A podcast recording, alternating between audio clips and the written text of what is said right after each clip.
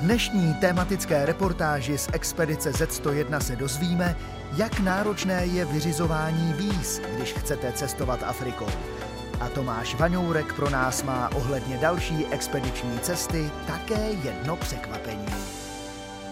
Samozřejmě v Africe existuje spousta zemí, které vítají turisty a pochopili, že turistický ruch je obrovským a zajímavým zdrojem příjmu do tamnější ekonomiky.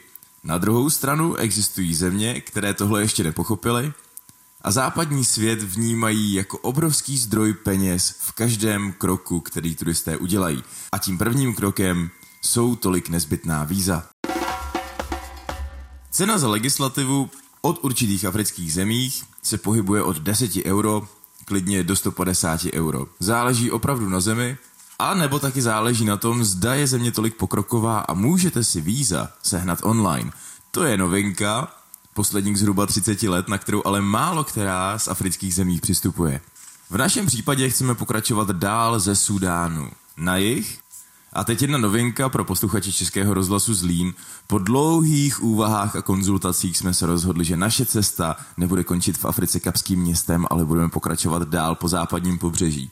Což samozřejmě přináší komplikovanější legislativu. V našem případě se tedy snažíme zajistit víza do mnoha různých afrických zemí a tyto země mají ambasády v Evropě, jenomže v různých státech. A tak se v současné době pohybujeme mezi Vídní, Berlínem a nebo třeba Paříží. Musíte jezdit po Evropě tam a zpět a být přítomen na místech, kde strávíte několik hodin bez jasného výsledku.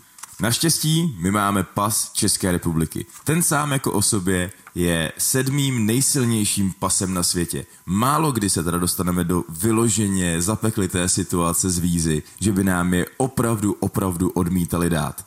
Nakonec máme, a to je legální cesta a je to naprosto v pořádku, já i Linda, každý máme dva pasy.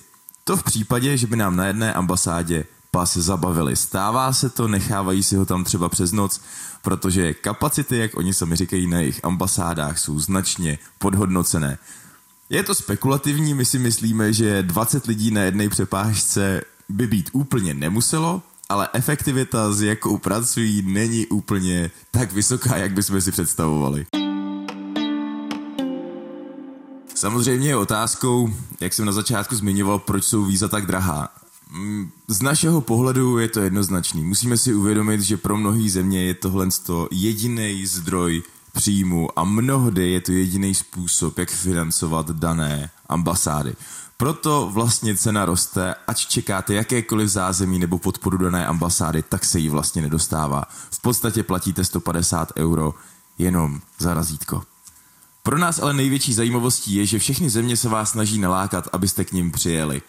Když se pokusíte, zjistíte, že potřebujete takové maličkosti, jako například zvací dopis.